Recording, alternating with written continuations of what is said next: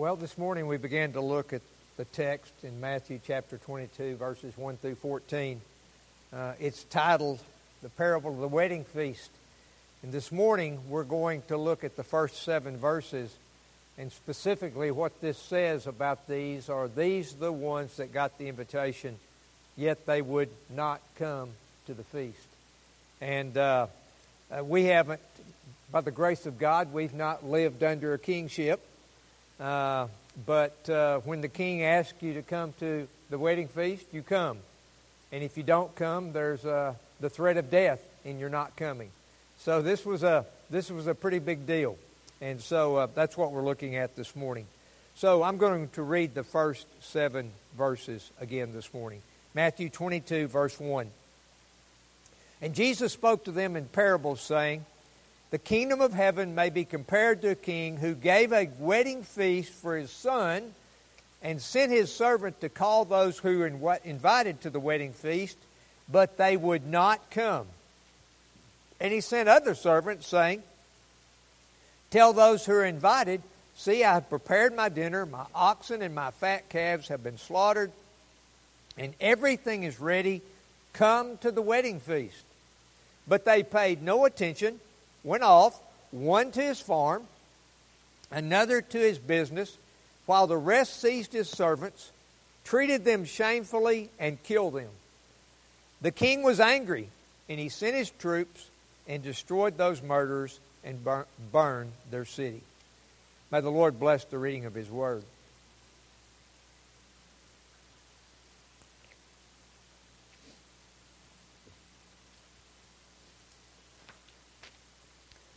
So, chapter 22, we take up the parable of the marriage of the king's son. Three things that I want you to think about over the next few weeks. That all of those that were invited to the wedding feast were unworthy to be invited. That's a good word for us. When the Lord invited us to become followers of Jesus, we were all unworthy. When those wouldn't come, there were others called in their place.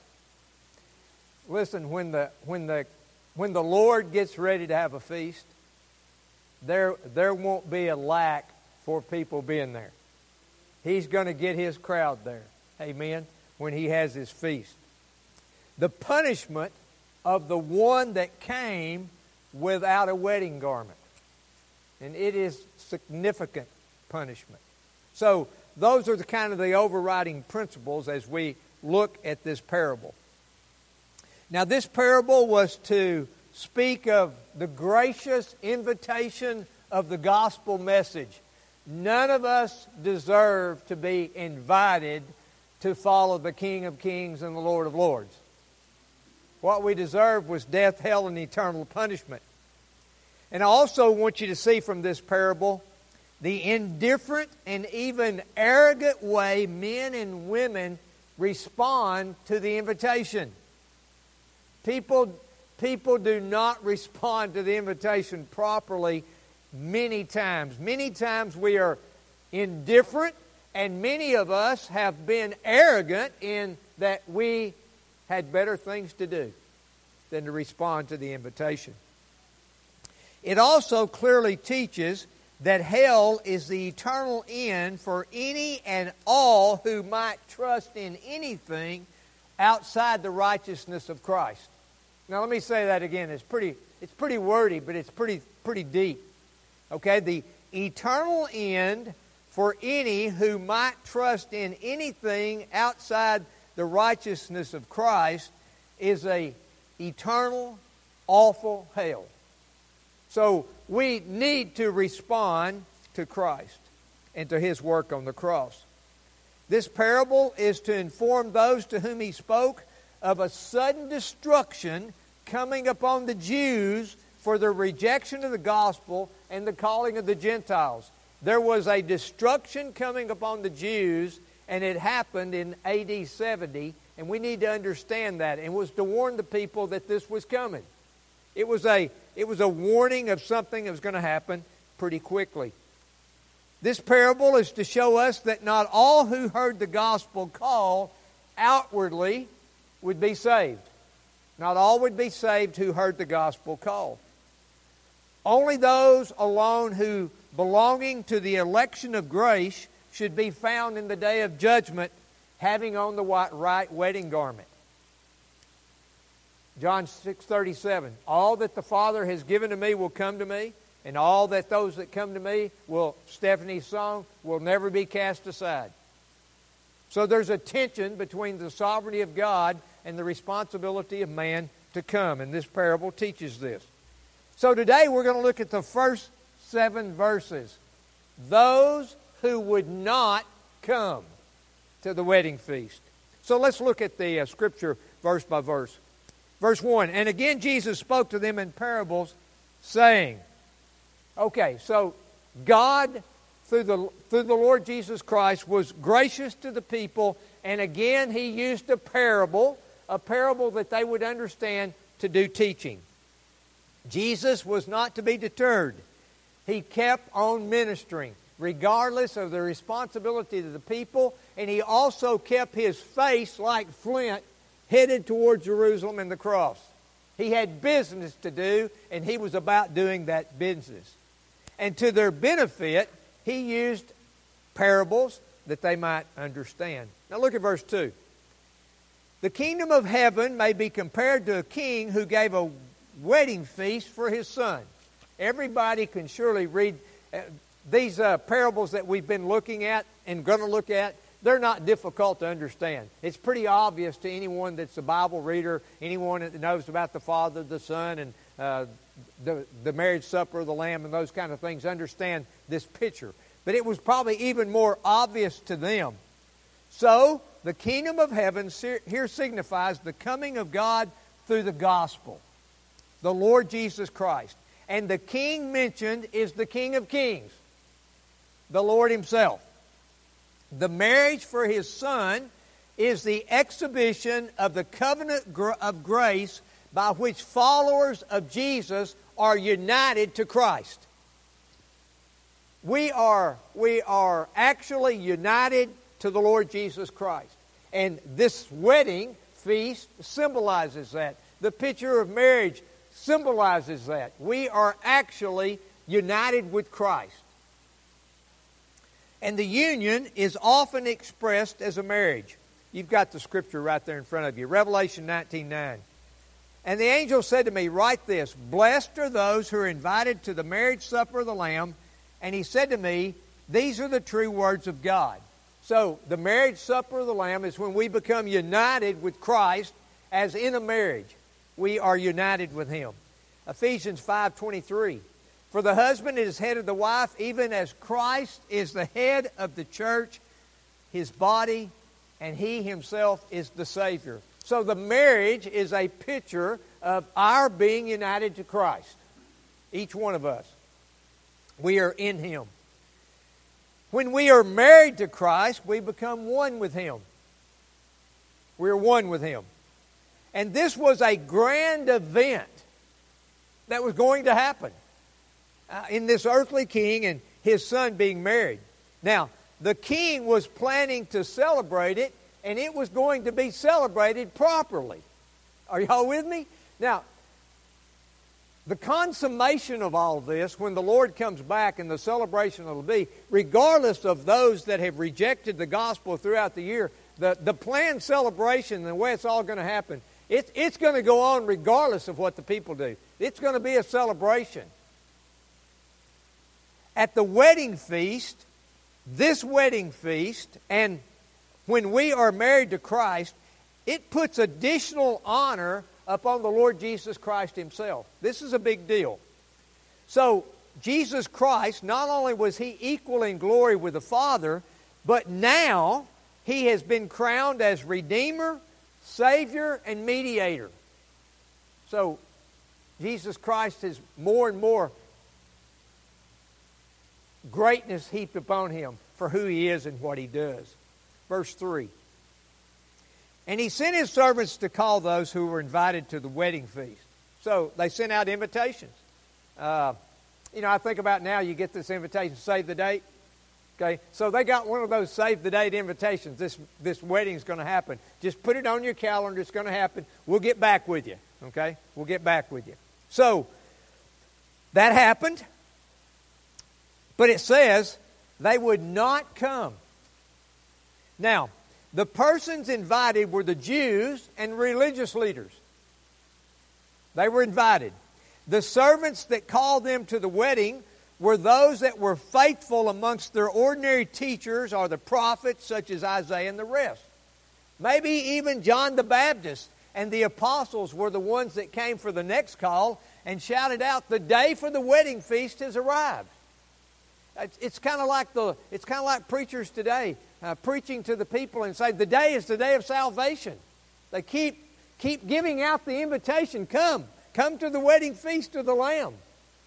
And that's a continual call that goes out, and it will continue to go out until Christ returns.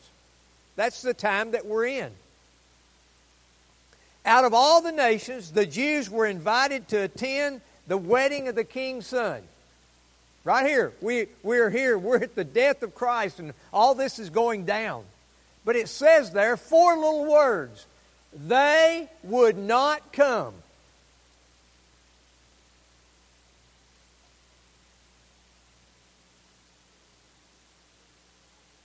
And, and it, it happens day after day, all throughout the world where the gospel is preached.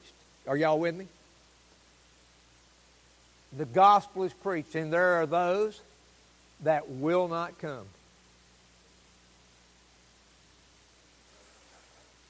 And, and I'll just tell you, as a pastor, that's a scary thing.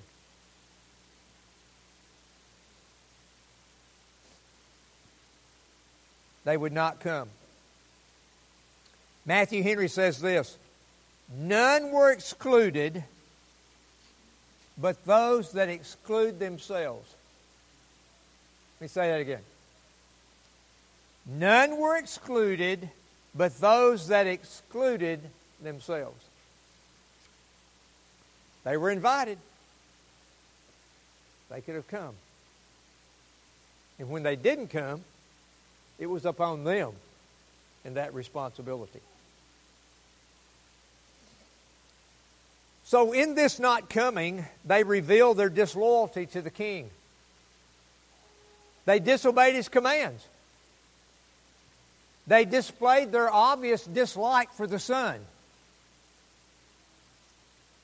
They were disrespectful to the messengers. They were not wise. This just happens to be one of the scriptures that I have memorized, and, and I thought about it all week long. And this it's in Proverbs 16, 14. You have it there. A king's wrath is a messenger of death, but a wise man will appease it. So, the wise man in this situation, okay, would have come to the wedding feast. I just want you to remember this. If an ordinary citizen had invited them to a wedding feast for their son, right? They would have had an option. But when the king invites you to a wedding feast, you don't have an option. In other words, there was not on there an RSVP. I will not be able to attend. Because the king had invited them. Now let's go to verse 4. Again, he sent other servants, saying, Tell those who are invited, See, I have prepared my dinner. My oxen and my fat calves have been slaughtered, and everything is ready. Come to the wedding feast. It's here. I mean, everything's ready, everything's perfect, and now we're ready for the wedding feast. Come on. Come on to the wedding feast. So, these other servants might signify John the Baptist. Maybe the 12 apostles. Maybe it was others that was sent out by Christ. Right? They sent others out. the king is here. The son has arrived. The Savior is here. The Messiah is here. And they went out to tell them that Christ was now come. Now, look, this king was patient. He was patient. He, he wanted to make it so everyone could come. The Lord, you know, he, he, uh, he, he is, uh, he's taking his time about coming back. Amen? We've been waiting 2,000 years, right? He's patient in coming back. Why? Listen, it may be for you today. He's being patient so you can come to Christ.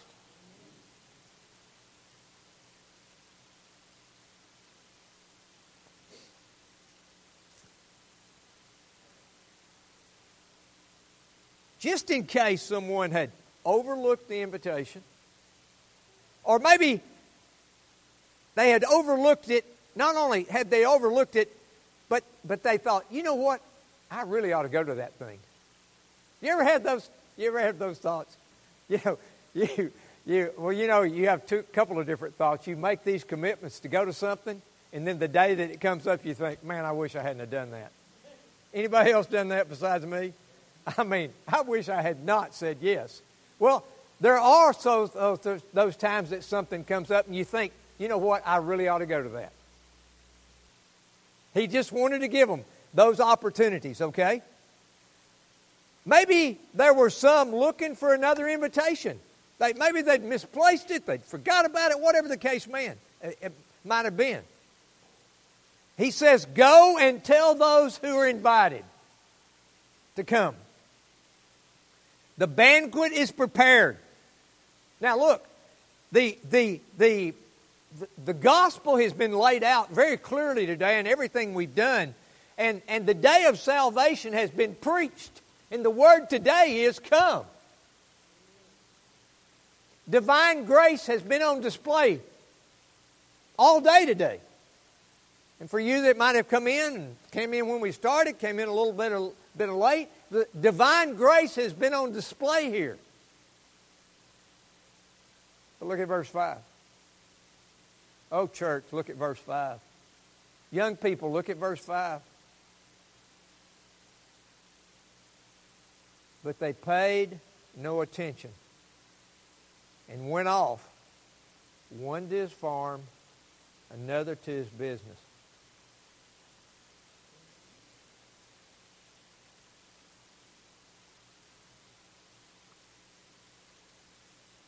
It's pretty obvious the majority of the Jews gave no heed to the preaching of the prof, the preaching of the prof, apostles or the prophets.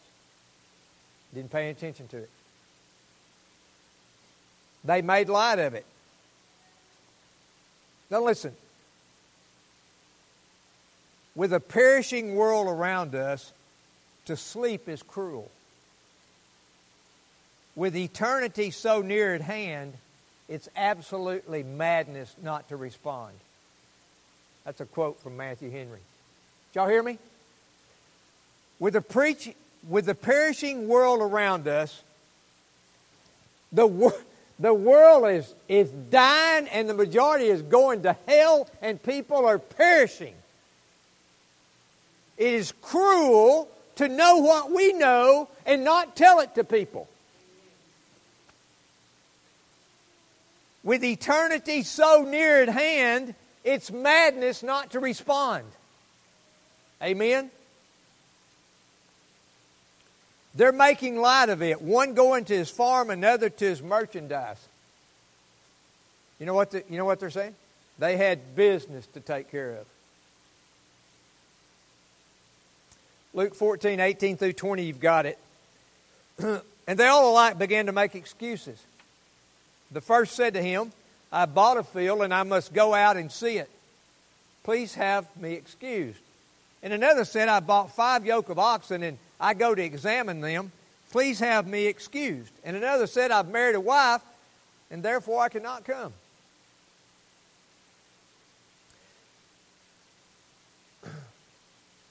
So, whatever of the world that we have in our hands, now think about this. Whatever the Lord Whatever the Lord's allowed you to have, right? He's allowed you to have it. We must be sure that we keep what we've got in our hands out of our heart. Y'all want to know that that's another Matthew Henry quote? Wow, the wisdom that these men have. Let me say it again. Whatever the world we have in our hands, knowing where it came from, We need to be sure that we keep it from controlling our hearts.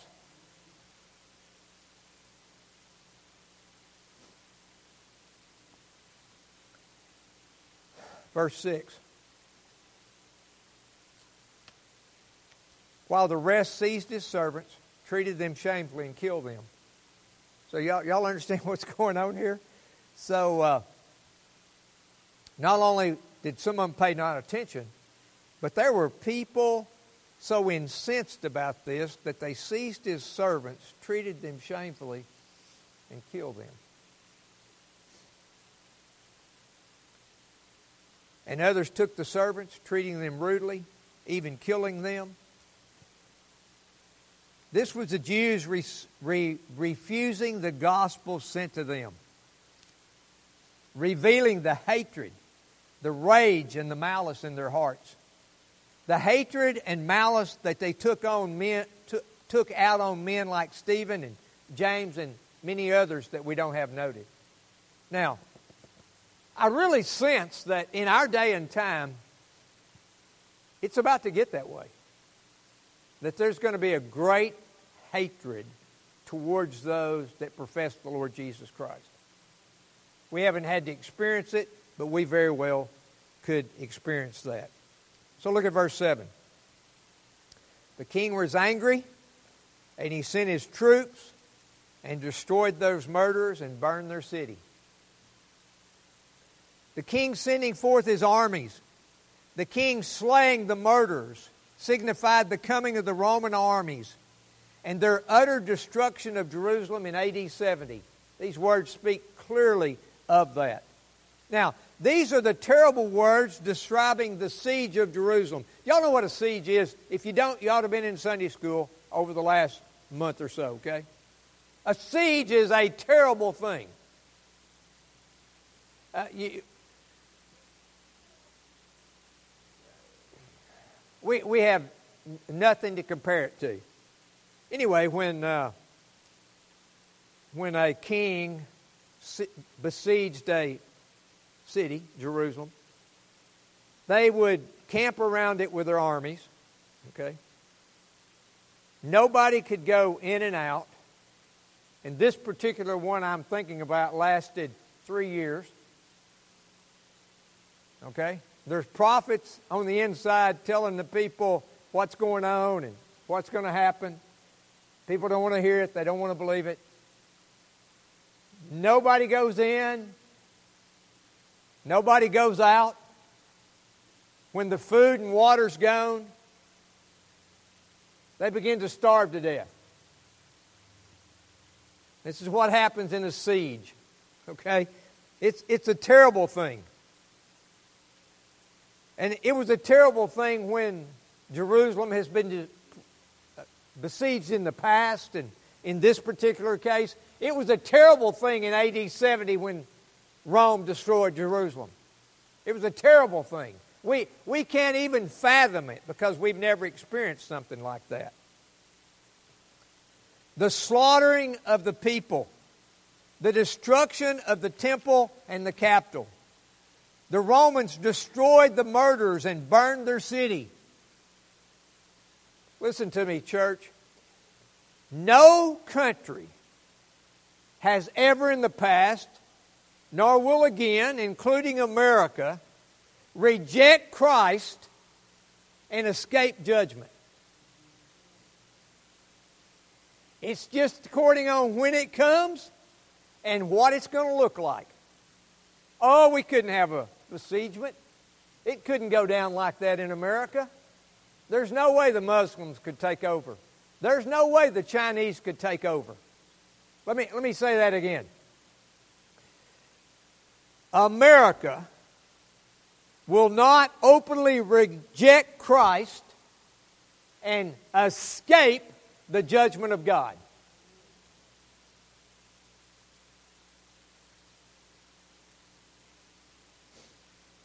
This morning, those who would not come. I mean, can you imagine how that's echoed in my ears all week long? They would not come. They would not come. They would not come. a king had prepared a wedding banquet, and now he sends servants to those invited to tell them it's time to come to the banquet. But they refuse to come. Their refusal is obviously rude and insults the king. It is dishonoring to the king, the son, and the servants. But the king is patient, and he sends other servants and another invitation. Tell those who are invited, See, I have prepared my dinner, my oxen, my fat calves have been slaughtered, and everything is ready. Come to the wedding feast. But they refuse. And this time they mistreat the messengers and kill some of them. So a king, the king sends an army to destroy the murders and burn the city. Now, the king is God on his throne of all creation. The son is his son, Jesus Christ. The marriage is the marriage supper of the Lamb. The messengers are the prophets, the, the apostles, the early preachers of the gospel. The first ones invited were the Jews. The ones later invited are the outcast and the poor and even the Gentiles. You see the picture? It's, it's pretty clear. Look at John 1 11 through 12. He came to his own, and his own people did not receive him. But to all who did receive him, who believed in his name, he gave the right to become children of God. Many of the parables of Jesus speak of the refusal of the Jews to embrace Jesus as the Messiah. They missed him. They're still missing him. Jesus Christ is the Messiah.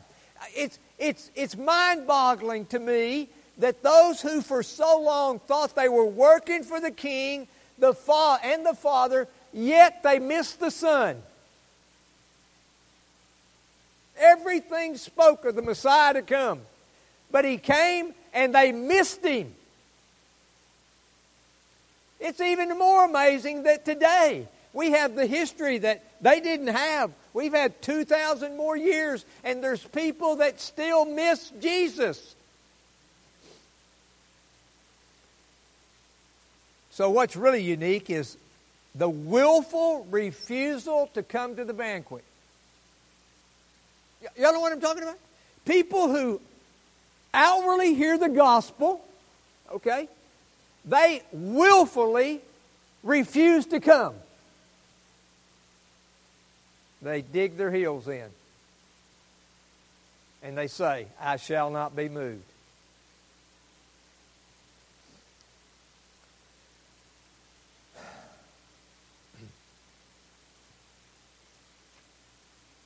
They obviously, from the way that they treated the messengers, had aught against the king. They despised the king. They would not come. You know what, what's really being said here? The religious leaders of that time hated Jesus.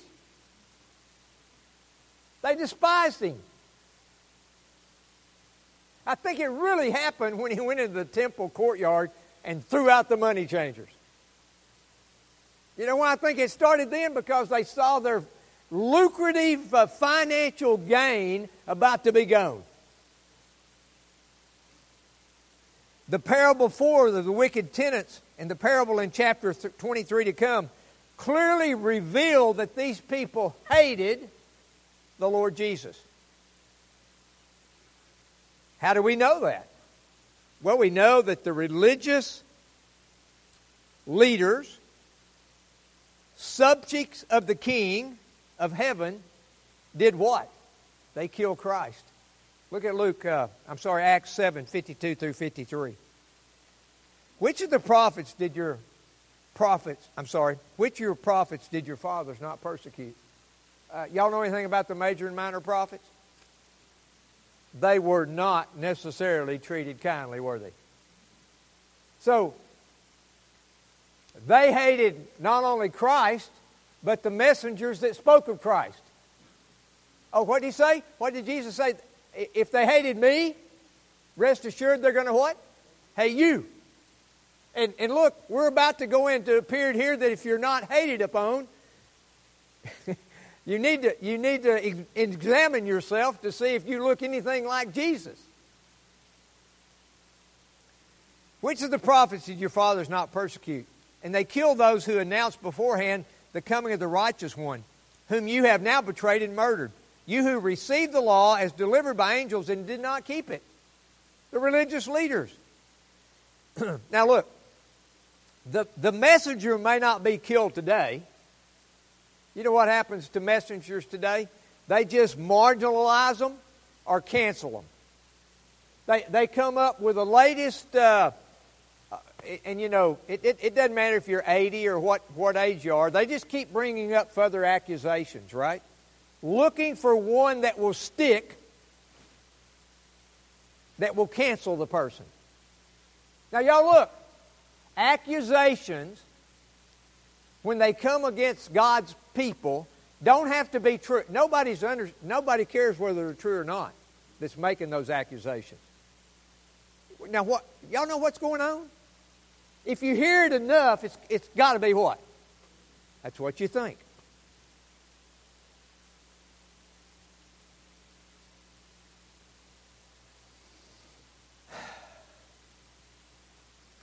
There are still many today that will not come. Then we have those who make excuses, but they paid no attention and went off, one to his farm, another to his business. I, I don't have time. They had things of the world to take care of. Right? Uh, one had bought a field. I got to go take care of it. Another had bought five yoke of oxen. That's ten head of oxen. I've got to go look after them. Another said, I've married a wife. I cannot come. Each excuse is petty and focused on the things of this world. All right, that'd be a good word for us this morning. If our excuse for being involved in the if our excuse for being uh, involved in the advancement of God's kingdom through the local church, if our excuse has something to do with the things of the world, we ought to pay attention. Did I say that? Did I muddy that good enough? Okay. So, if our excuses for not working in the church, being involved in the church, and, and our excuse for not being about advancing His kingdom has to do with things of the world, if we're using I'm, I'm this or I'm that or whatever in the world, if that's your excuse, it's flimsy. Is that not what that said? What did they say about those excuses? And that, that'll make us all just a little uncomfortable, right? Every one of us, because we're living in this world. When in all honesty, the field and the oxen could wait. Right? Not only that, but this was their second invitation. Not their first one, but their second one. Just as today, many hear the invitation over and over and over again, and they've always got an excuse. And I'm fearful for some it might be later. How about this that Spurgeon tells? A ship owner was visited by a godly man concerned about his soul. He asked the ship owner, How is it with your soul? What is the state of your soul? And the merchant replied, So? I have no time to take care of my soul. I have enough to do taking care of my ships.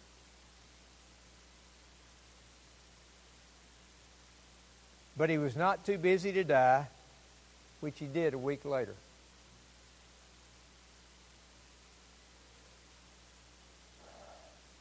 Did you know those ships, those oxen, those fields, those wives, even those wives,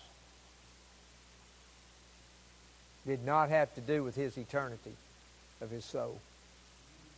And you, you just see how, how so caught up we can be with the things of this world, and it has nothing to do with the eternal soul. So I would just say this this morning. I fear this is the case with many of us, that we may be caught up too much in the things of the world to be worried about our soul. Just this, just, just this week in the news, did you know we're living in a really evil time? A really dangerous time. Here are three deaths, violent deaths, unprovoked attacks, killing of innocent people. A 14 year old and a 17 year old,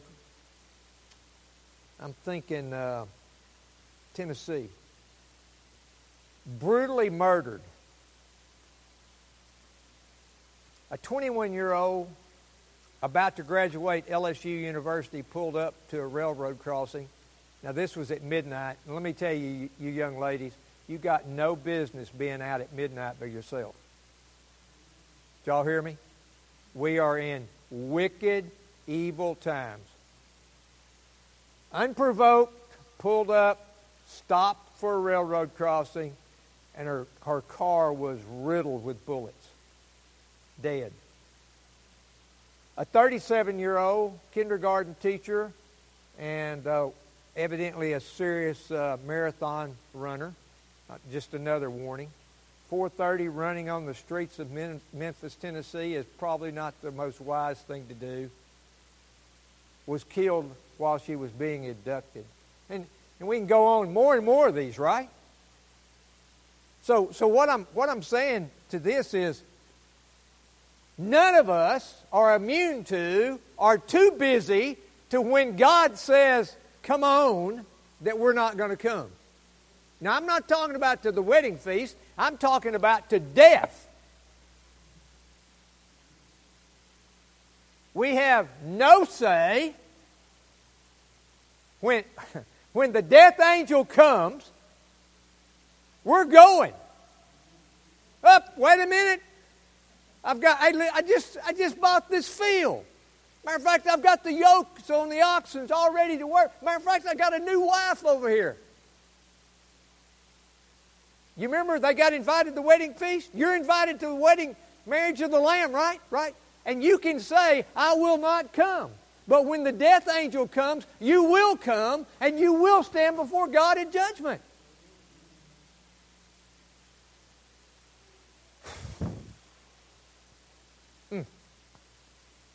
Work, recreation, finances, but no, no time for the care of our soul or the soul of our family and friends. No one has to murder a prophet or cancel the preacher. You can still miss out on coming to the Lord. I mean, you, oh, you mean you, you don't you, you don't have to murder a prophet, Old Testament, or cancel out the preacher. All you've got to do is say, I won't come. You're going to miss out on heaven. You don't come to the Lord Jesus. All you have to do is fritter away over and over again. Y'all hear me? That, hear that? Young people, wow. Just think about, just think about a Jeannie. You know, she, she was, she was raised up in the church, right? And what if she just over and over and over had frittered away her opportunities? Well, one day there's an accounting. And that goes for all of us. You know, just, just think about those, those people that hear the preaching of the gospel over and over and over and over again. And they're, it's not the right time or not today, and they just fritter away another opportunity. Opportunity to repent and come to Jesus. But they would not come. Then judgment comes. Let me say again repent and turn to Jesus. Mm. Let, let, let me beg you this morning. Today, repent and come to Jesus before it's eternally too late. You're being you're, in, you're being invited by the King of Kings and Lord of Lords to the marriage supper of the Lamb. You need to come.